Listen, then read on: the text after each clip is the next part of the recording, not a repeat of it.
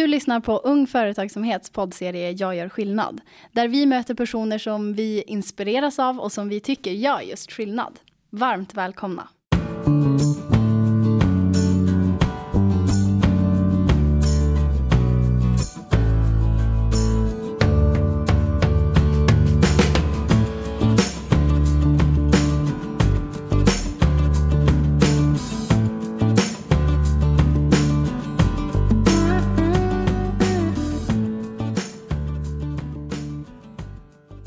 Han är en modig verklighetsgörare som aldrig tvekar när det gäller att slänga ut en massa krokar för att få andra att haka på.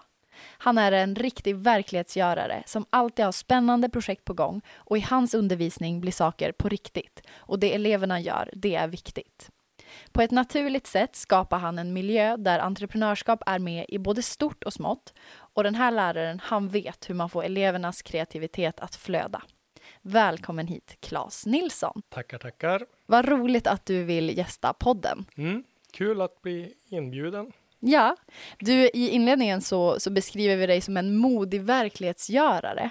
Mm. Eh, det låter ju helt fantastiskt. Ja, men det är jättekul att ni har snappat upp det. Ja. Jag tycker ju kanske att det inte riktigt är så, utan jag gör ju det jag alltid har gjort. Ja, Jag hade väl tur i början av lärarkarriären att hamna med äldre eh,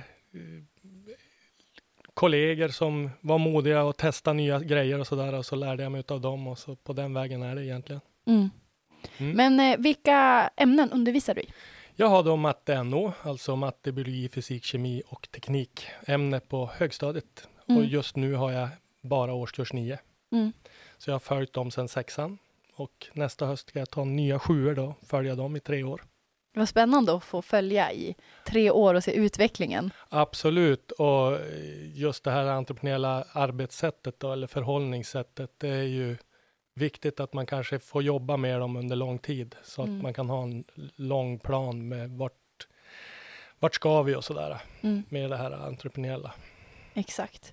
Och jag tror just att det finns många som undrar hur man implementerar just entreprenörskap i undervisningen när det gäller just de ämnena som du undervisar i. Mm. Kan inte du berätta lite grann hur, hur gör du? Hur Mm. funkar det? Absolut.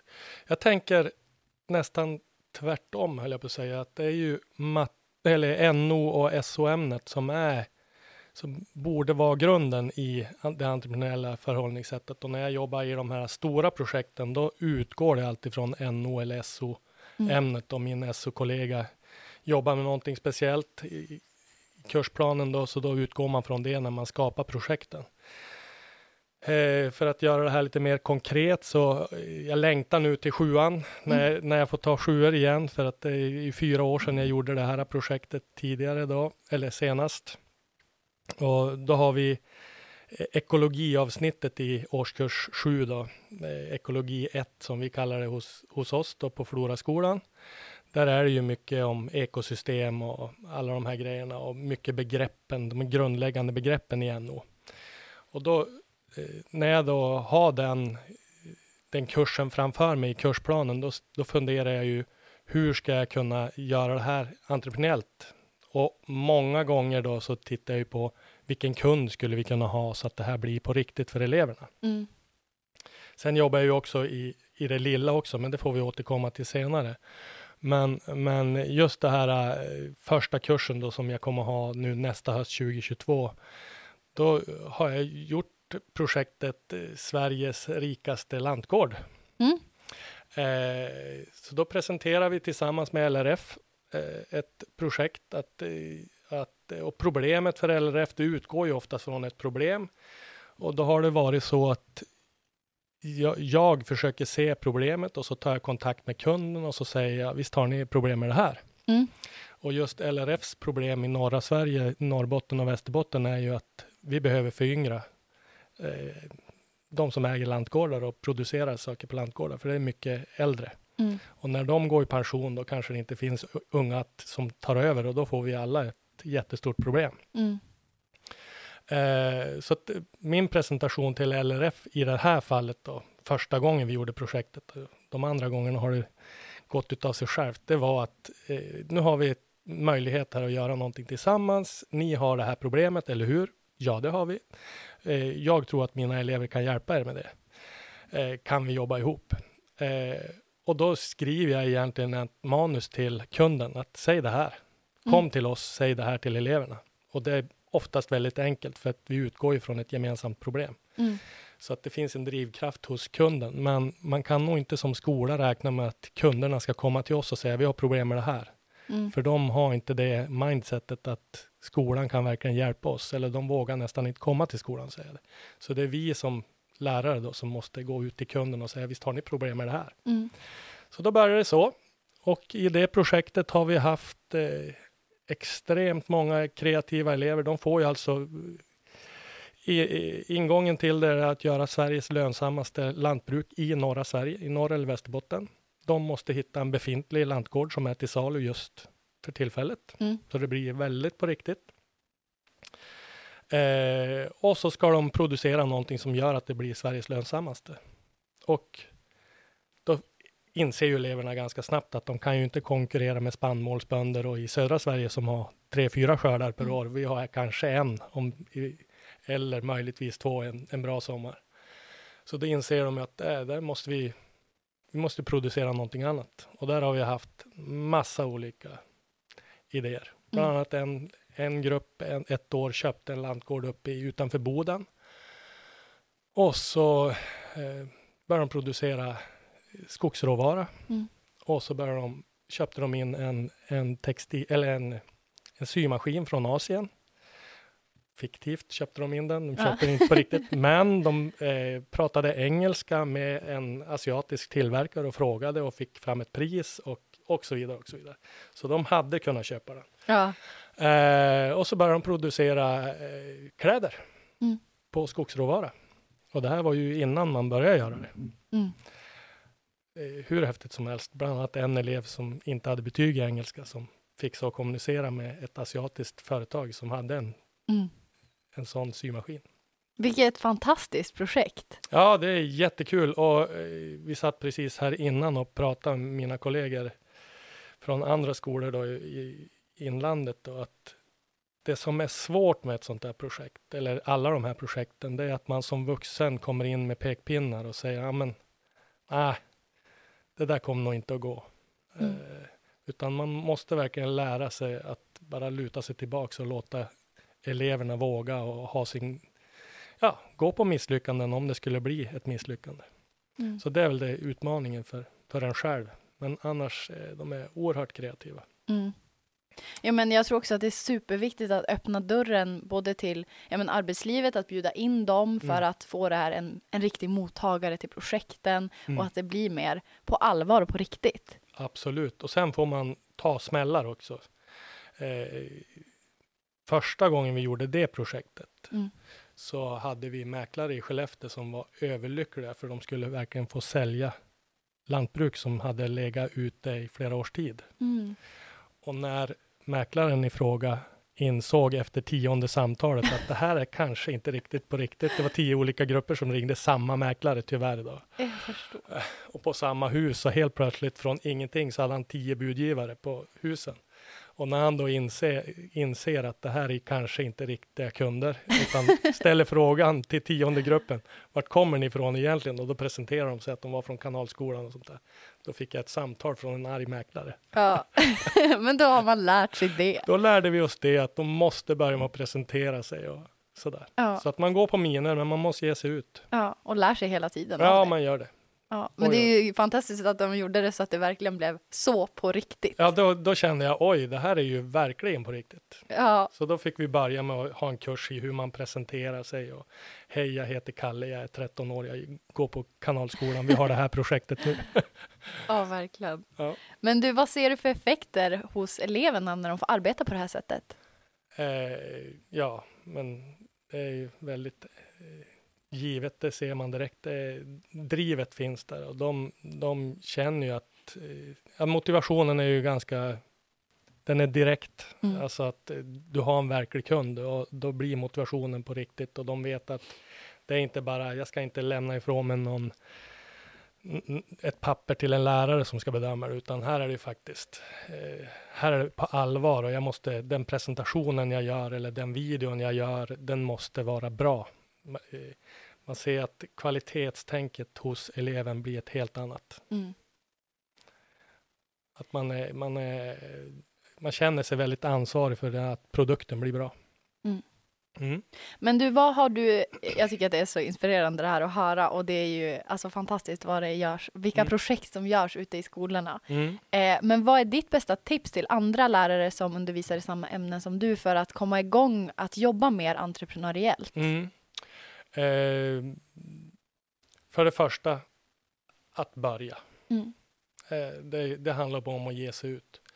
Eh, och det här är väl det andra då, tipset som jag kan ge. Och det är väl det jag fick med mig från Piteå och, och från Sundsvall där jag jobbat tidigare då. Att, att utgå från kursplanen. Eh, för till syvende och sist så ska vi ju lära eleverna ett visst kunskapsinnehåll. Mm. Så det här får inte bli utöver.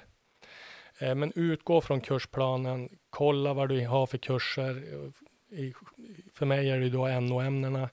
Vad ska jag göra nu kommande period? Och så tittar man och så sätter man sig på sin kammare och funderar, har jag någon kund i närheten? Just nu jobbar jag med elkemi med niorna, Mm. som är en traditionell sån där, för oss i alla fall så det, gör vi ju alltid det med en årskurs 9 elkemi, elektrolys, galvaniska element. Vad finns det för kunder? Ja, uppe hos oss i Skellefteå just nu så byggs kanske världens Mm. grönaste batterifabrik och det blir ju ganska självklart. Men vi har också Boliden, Rönnskärsverken, som jobbar väldigt mycket med, med elektrolys och få koppar och guld och silver ur det. Då. Så att, då sen är det bara att ringa. Mm.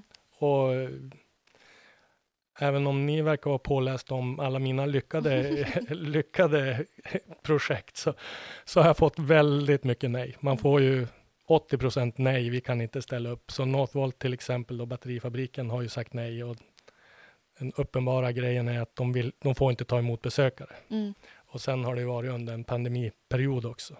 Men jag kommer inte att ge mig, så att vi kommer att komma in där. Men vi får inte vara där nu med våra nior. Så att när sjuorna, nästa års sjuor blir om tre år, då tror jag att vi kan ha ett projekt tillsammans med Northvolt. Mm. Så att man får väldigt mycket nej, men det är bara att fortsätta. Mm. Och så gäller det att våga tänka då. eh, Just det här med kunder, det finns, i, det finns hur mycket kunder som helst. Och så hjälpa den kunden på traven. Mm. Att eh, visst har ni problem med det här. Jag tänker ju fler dörrar man öppnar hos arbetslivet, ju fler Mm. kommer ju vilja, eller bli nyfikna på att haka på. Absolut. Och jag känner nu, nu pratar jag ju bara om de här stora projekten, men, men vi jobbar ju, eller har ju jobbat väldigt mycket med att medvetandegöra eleverna också om de här entreprenöriella förmågorna. Mm. Eh, så att våra elever som vi har nu har vi jobbat med ända sedan årskurs 6, så det är ju deras fjärde år då som vi jobbar mycket med det här. Och vi la ner väldigt mycket tid i sexan och sjuan och förstår, får dem att förstå varför vi skulle träna de här förmågorna. Mm. Och då börjar vi med egentligen att presentera Svenskt Näringslivs eh, tio förmågor som de såg var viktiga för att kunna vara attraktiv på arbetsmarknaden senare i livet. Mm. Och så kokar vi ner det till de här sex förmågorna, då, mosaikförmågorna.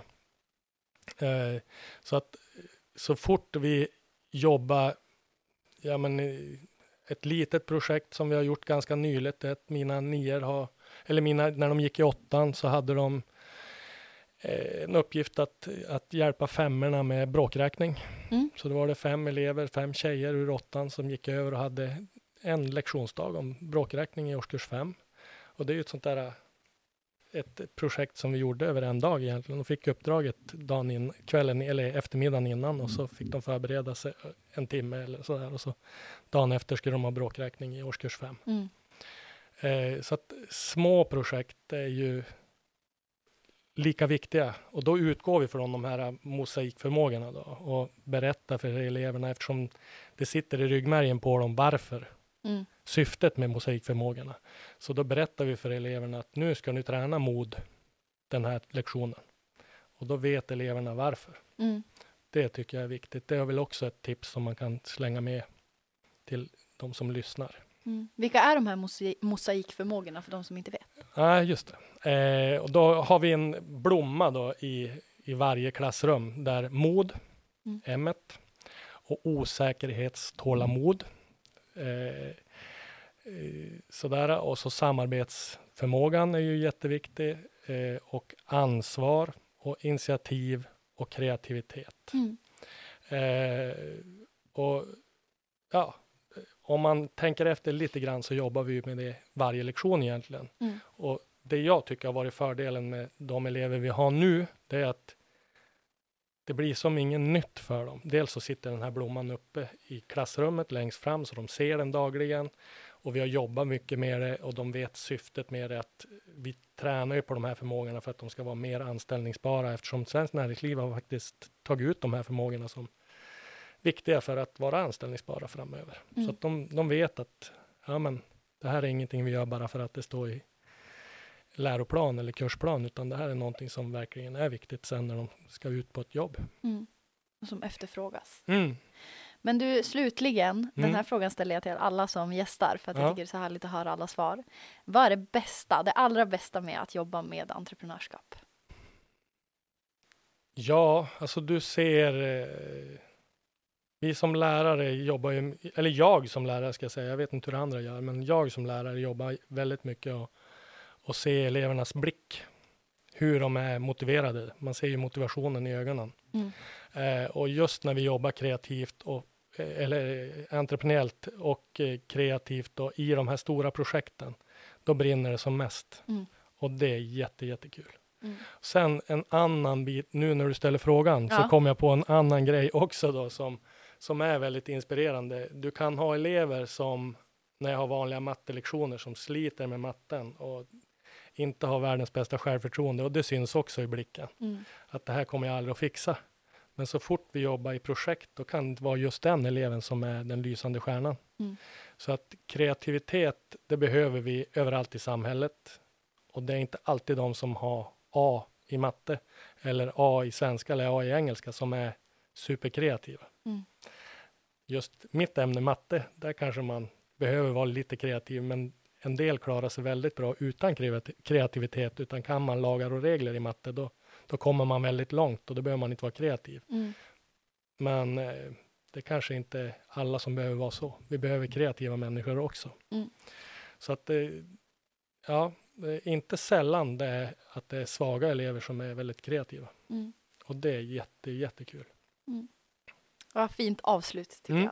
jag. Eh, tusen tack för att du gästade podden och berättade och inspirerade och jag hoppas att det är fler eh, personer som undervisar i samma ämne som du som har Mm. fått lite bra och konkreta exempel på hur man kan arbeta med entreprenörskap. Tack själv. Tack.